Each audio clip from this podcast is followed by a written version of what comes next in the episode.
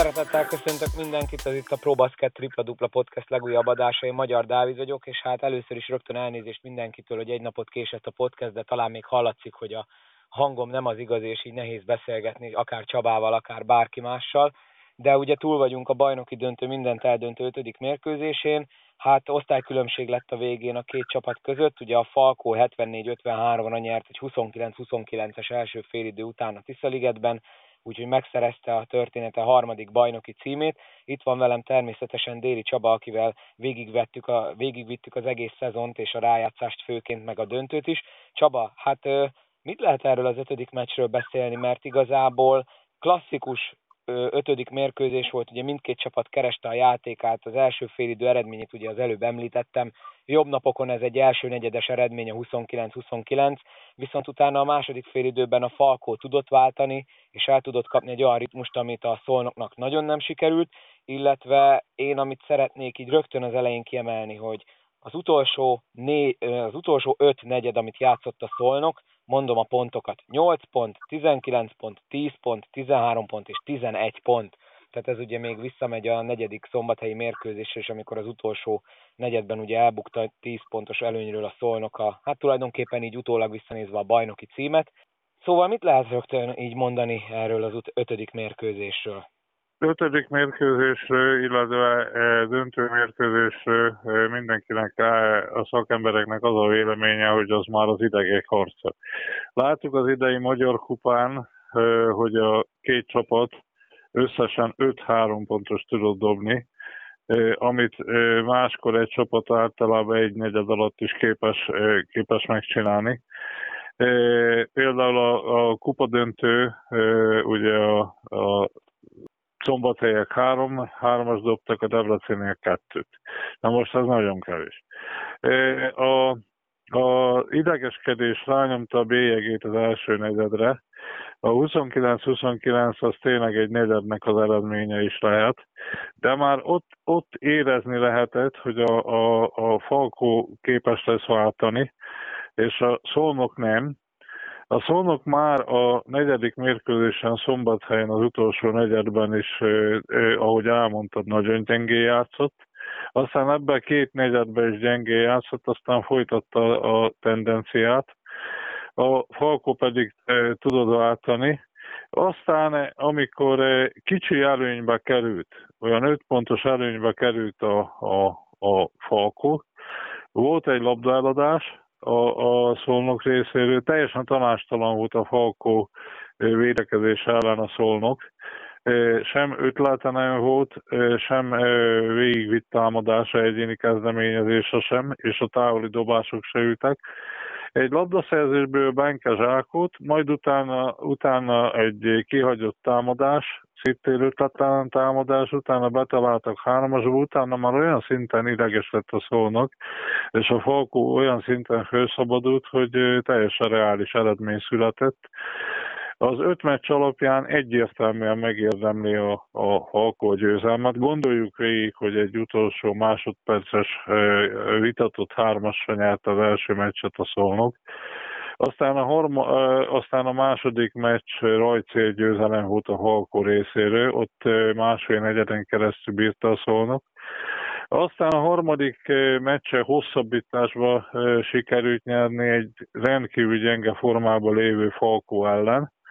Aztán a negyedik mérkőzésen a szónok irányította a játékot, megmutatta, hogy kell játszani, és azt is megmutatta, hogy hogy nem szabad és a Falkó elkezdett szárnyalni a negyedik negyedben, a közönség csapat egymással talált, onnantól kezdve ezt a ezt a playoffot már, vagy ezt a döntő szériát már a, a Falkó uralta. Na most én a egy-két dolgot azért szeretnék elmondani. A nagy időkben ez, ezt, a, ezt a szolnokot az akkori szónok, a, ugye ne felejtsük el, hogy micsoda játékos egyéniségek játszottak, ex-NBA játékosok egyéb a, a szolnokba.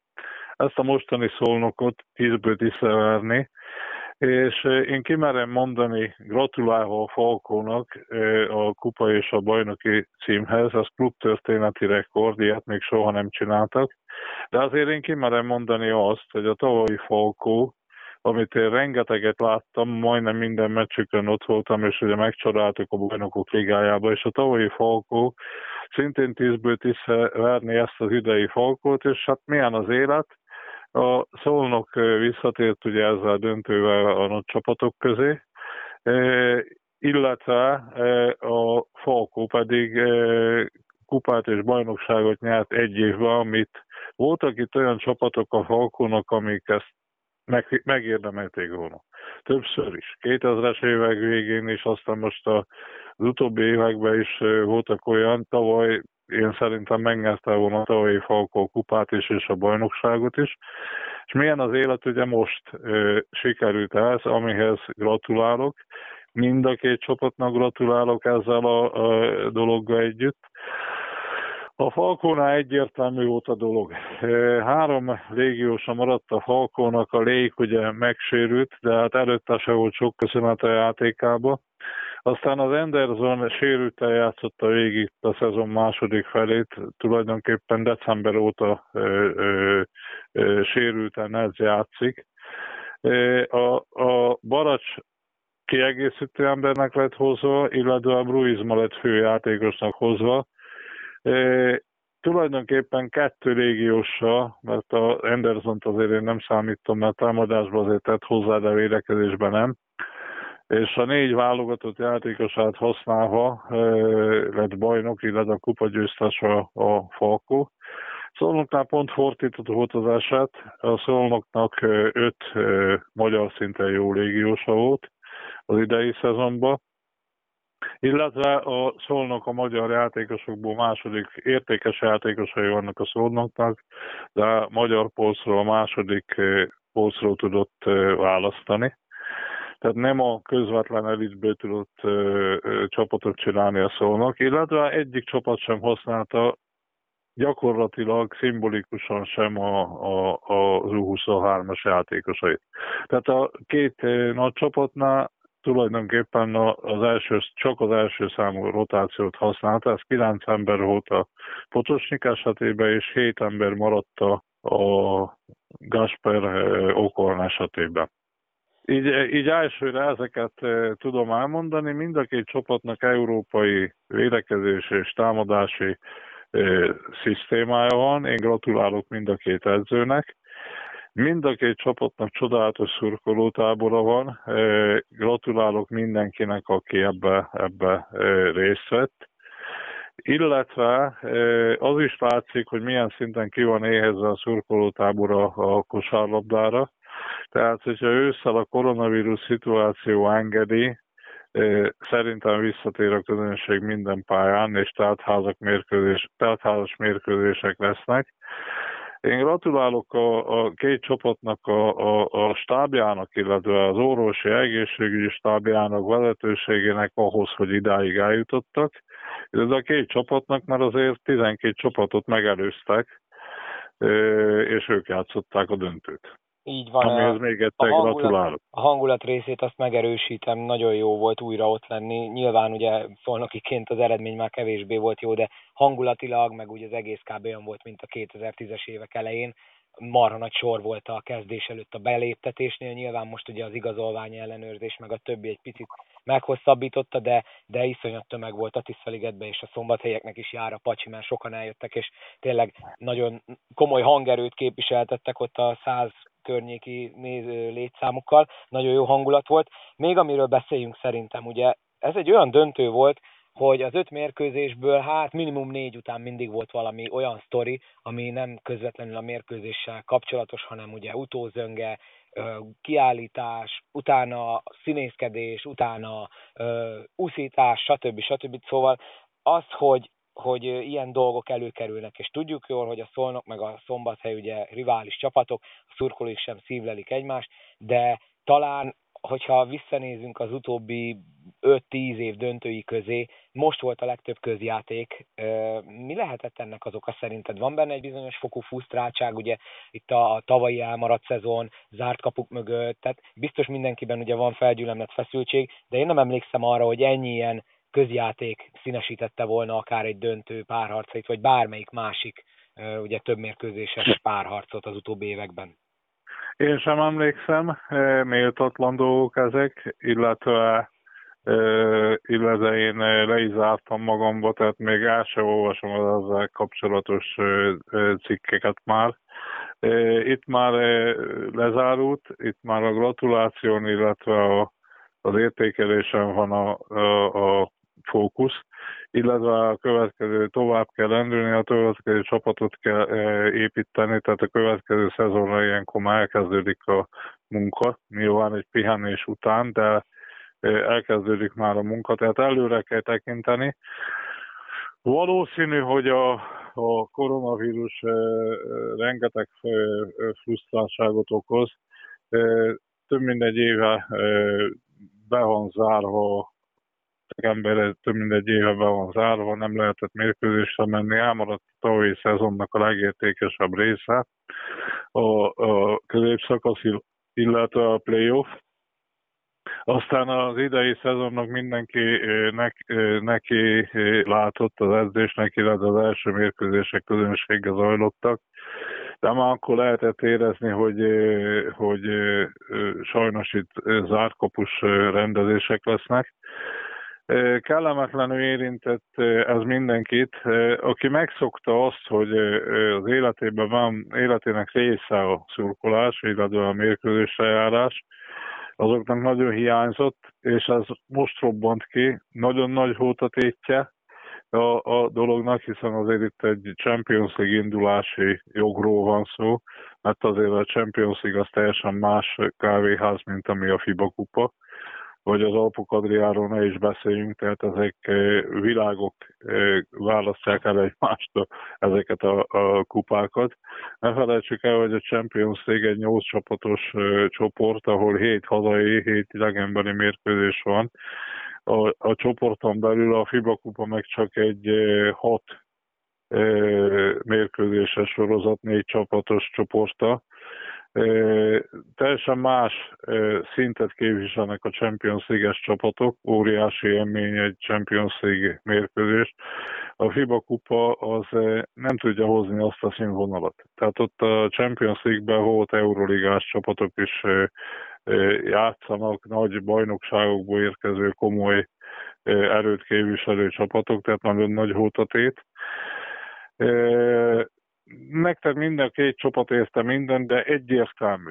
Tehát a, a, a Falkó lényegesen jó volt bárkiné. Ha a Falkónak egy igazi jó négy emberpő álló légiós állománya lett volna, én még azt is kimerem jelenteni, hogy ilyen magyar anyag mellett, hogy az a szintű, mint a tavalyi légiósai voltak a szombathelyeknek, akkor akár még azt is meg tudták volna csinálni, hogy mérkőzést se veszítenek sem a bajnokságban, sem a kupában, sem a, a playoffon.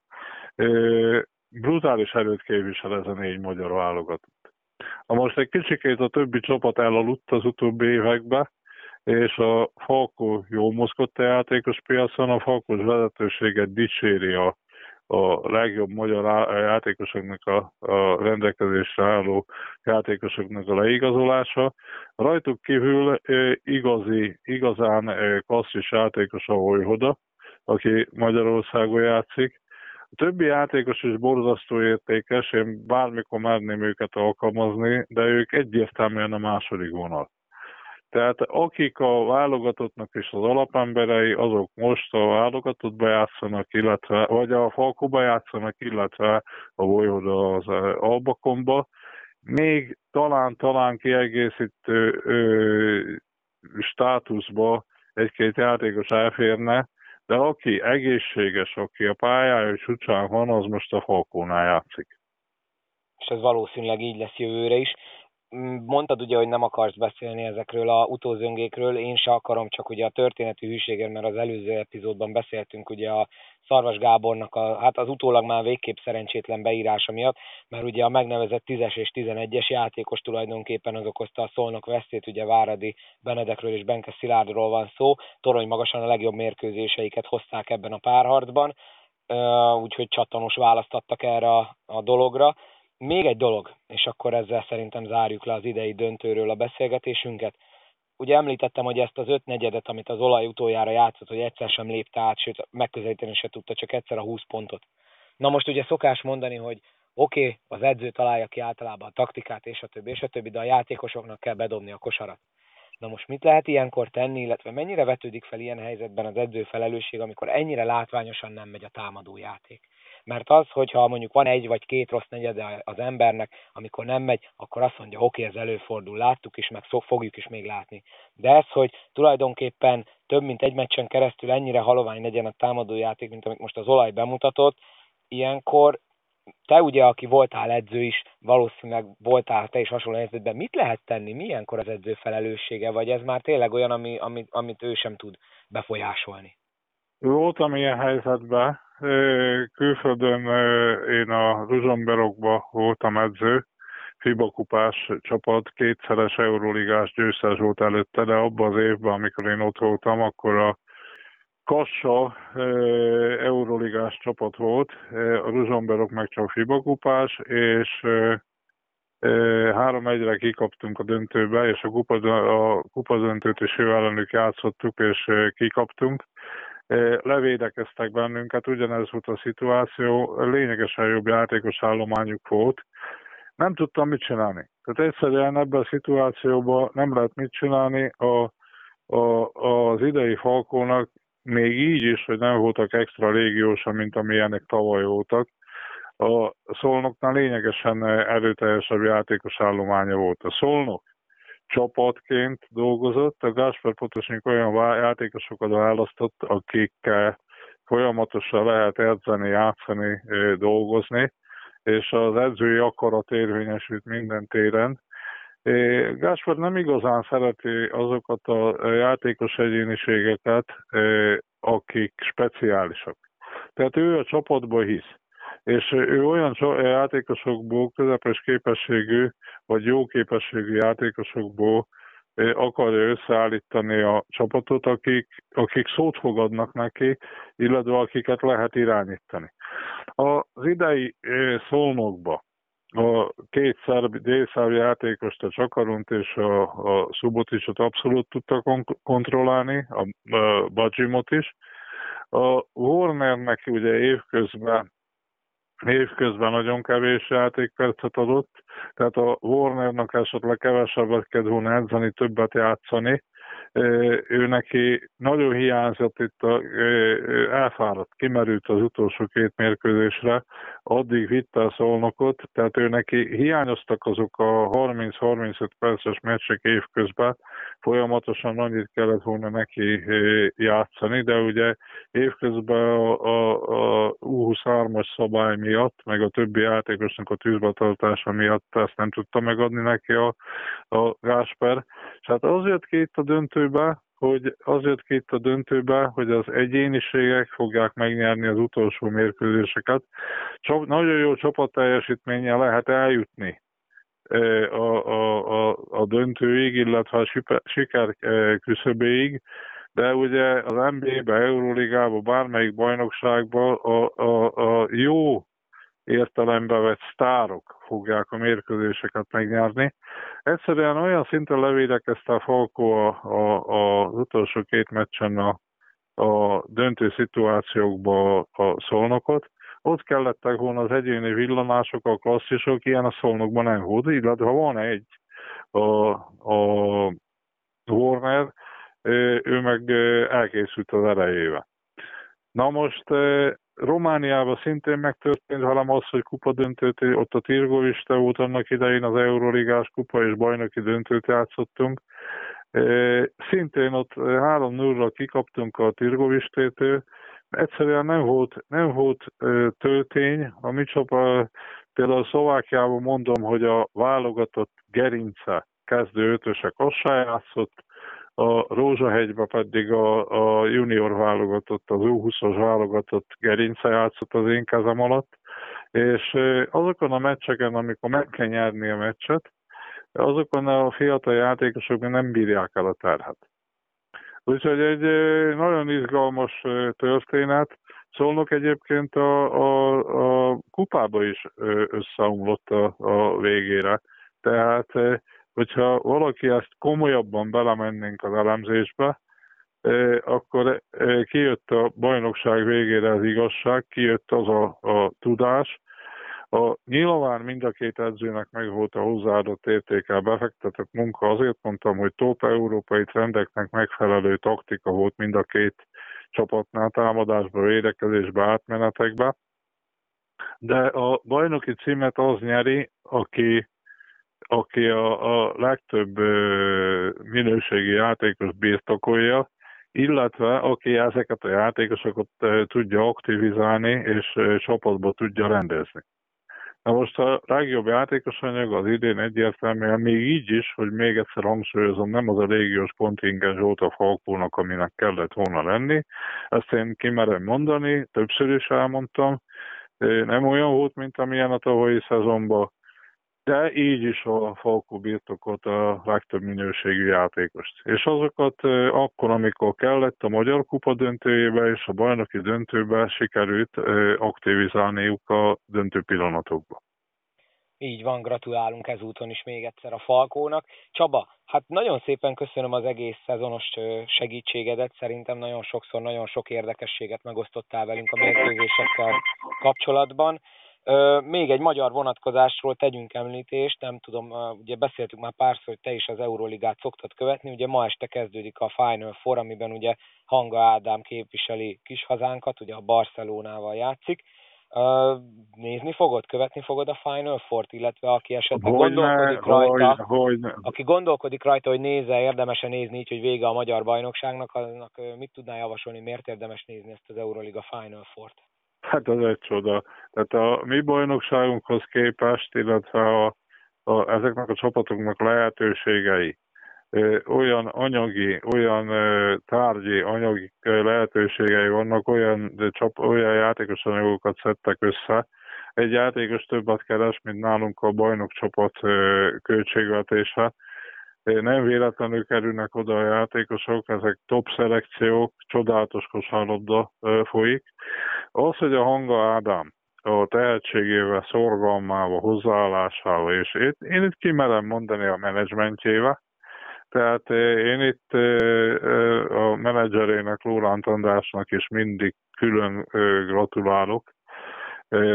Ha én kimerem mondani azt, hogy Magyarországról nagyon sok játékos van, amelyik top európai csapatokba eljuthatna.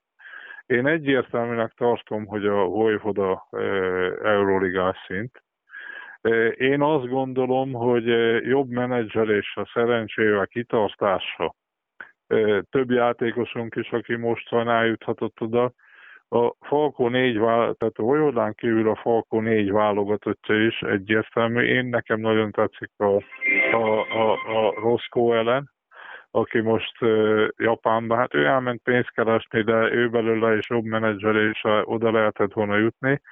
Én nagyon szurkolok, hogy majd még ha lejár a Pezolinak a szerződése, még egyszer próbálja meg a top, az európai top, valamelyik top bajnokságot, tehát de azért azt ne felejtsük el, hogy ő már játszott a olasz egybe, illetve a spanyol egybe. Olasz egybe lehúzott két szezont, Spanyolországba is top csapatba került, illetve én a Váradi és a Benke helyébe szinte kötelező jelleggel elmennék külföldre, illetve én, nekem nagyon tetszik a Filipovics Márkó. A Filipovics Márkó tehetsége, illetve a fizikumon, meg a, meg a versenyző képességei alapján egyértelműen én azt gondolom, hogy el fogja érni az Euroligás szintet. Csodálatos szezon csinált Spanyolországba, Olaszországba. Nekem egyértelmű a dolog, hogy egy csodálatos generációt látunk. Én még a Mócsán Bálintot is ide számítom, hogy ő is tud, tud top európai karriert. Tehát most egyelőre a hanga van ott, akiért tudunk szurkolni. És hát itt mindig megjegyzem, szomorú, hogy egyáll, most a következő generációkban a következő 10 év, tehát a mostani 15 évesektől 25 évesekig nem látok tehetséget. Tehát nem látok tehetséget. Rengeteg utánpótlás meccset nézek sokat a helyszínen, és nem látok ilyen képességi tehetségeket, de ezeket, ezeknek örüljük, akik most vannak, illetve hát minden magyar ugyanúgy, mint amikor a Dávid Kornél vagy a Gulyás Robi is játszott az Euroligában, vagy a Német István, vagy a Baden Máston, ezeknek a játékosoknak szur, szurkolunk.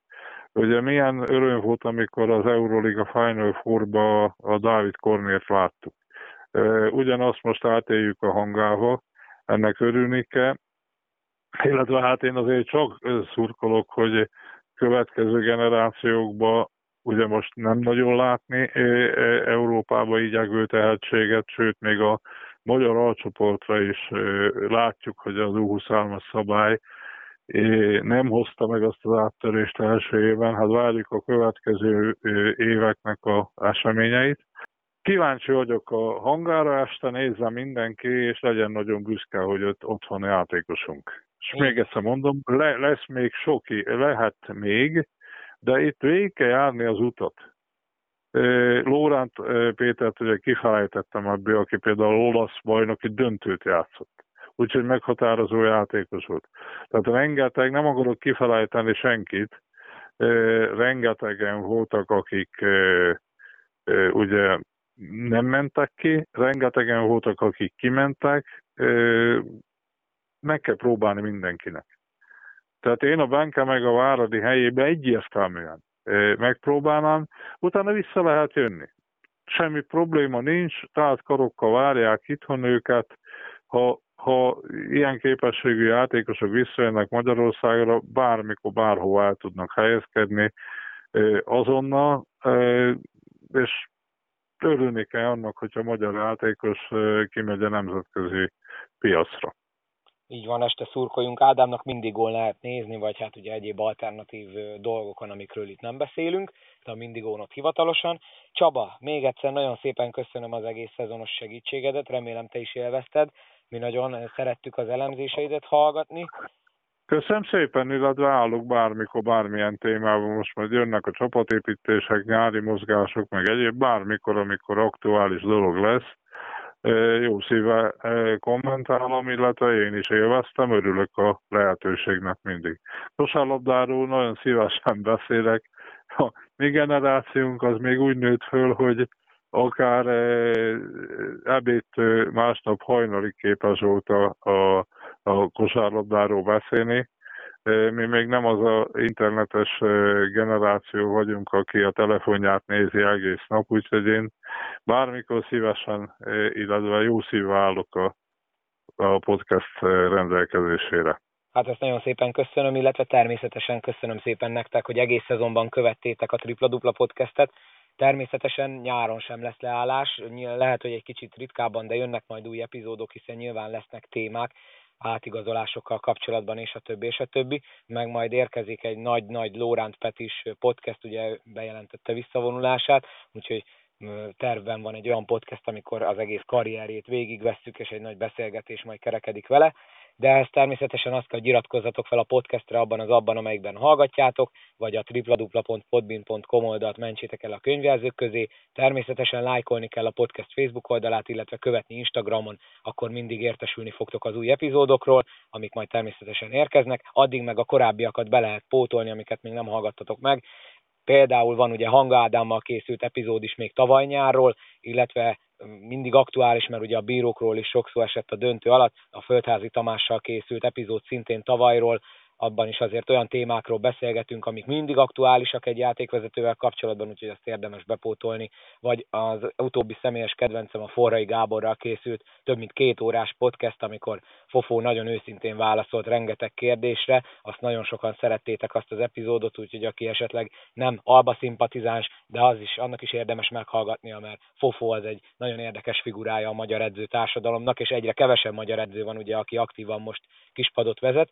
Szerinted egyébként ennek hol a vége? Mármint, hogy hogy látod, érkezik az a fiatalabb edző generáció, akik esetleg megfordíthatják ezt a trendet, mert ugye most talán, nem is tudom, ketten vannak ugye aktívan, hárman ugye Patai Benyáminnal együtt, ha jól számolom, ugye Váradi Kornél, meg Forrai Gábor még, akik ugye edzők, a többi kispadon mindenhol külföldi van. Nem látok igazi nagy egyéniségeket, illetve végig kell járni az iskolát, illetve sajnos óriási kritika lesz a magyar edzői társadalomra, ugye az utánpótlásból szoktak kinőni az edzők, és ami most a, a Mócsán Bálinték után van, ö, ö, egyszerűen nem prediszponálja a magyar edzőket, hogy komoly feladatokat kapjanak. Nem szembesülnek azokkal a kihívásokkal, tehát amíg az utánpótlás válogatottjaink a B csoportban szerepelnek, ez a, az önmében a magyar edzőknek a produktuma, illetve az akadémiáknak a produktuma, nagyon nehéz lesz edzőket kimenedzselni, illetve rengeteg klubnál nem is próbálják. Tehát az edzőknek meg kell kapni a, a feladatokat a hétköznapi munkába, ellenőrizni kell őket, követelni kell tőlük, illetve tanítani kell őket. Itt sem a képzésük, sem az edzőképzés, sem az edzők továbbképzése, sem a napi munkába való követelmény, az auditálás nincs meg, és amíg ez nem lesz meg, lesznek autodidakta módon jó képességű emberek, akik azért kimehetnek külföldre, vagy, vagy, vagy valamilyen véletlen folyamán, de rendszer szintűen nem fognak jönni most edzők. Tehát én nem látom, nem látom a lehetőségét. Tehát lényegesen minőségibb képzés kell, lényegesen minőségibb továbbképzés, szükség van a mesterekre, és hát a fiatalezőknek kell hallgatni az idősebbekre, akik, akik, akik tudnak segíteni. Én például dolgoztam sportigazgatóként külföldi edzők mellett, nagyon sokat tudtam segíteni, nagyon komoly edzőknek is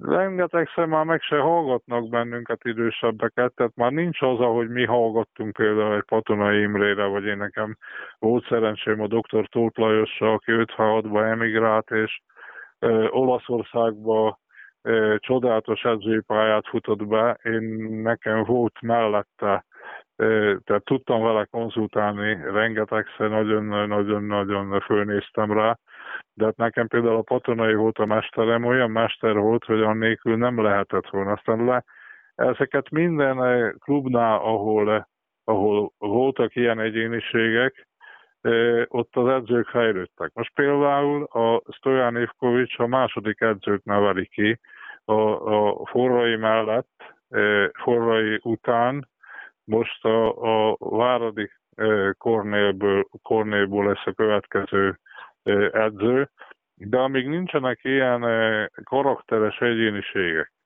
a, a klubok élén, illetve, illetve rengeteg fiatal edző egyszerűen nem is akar tanulni.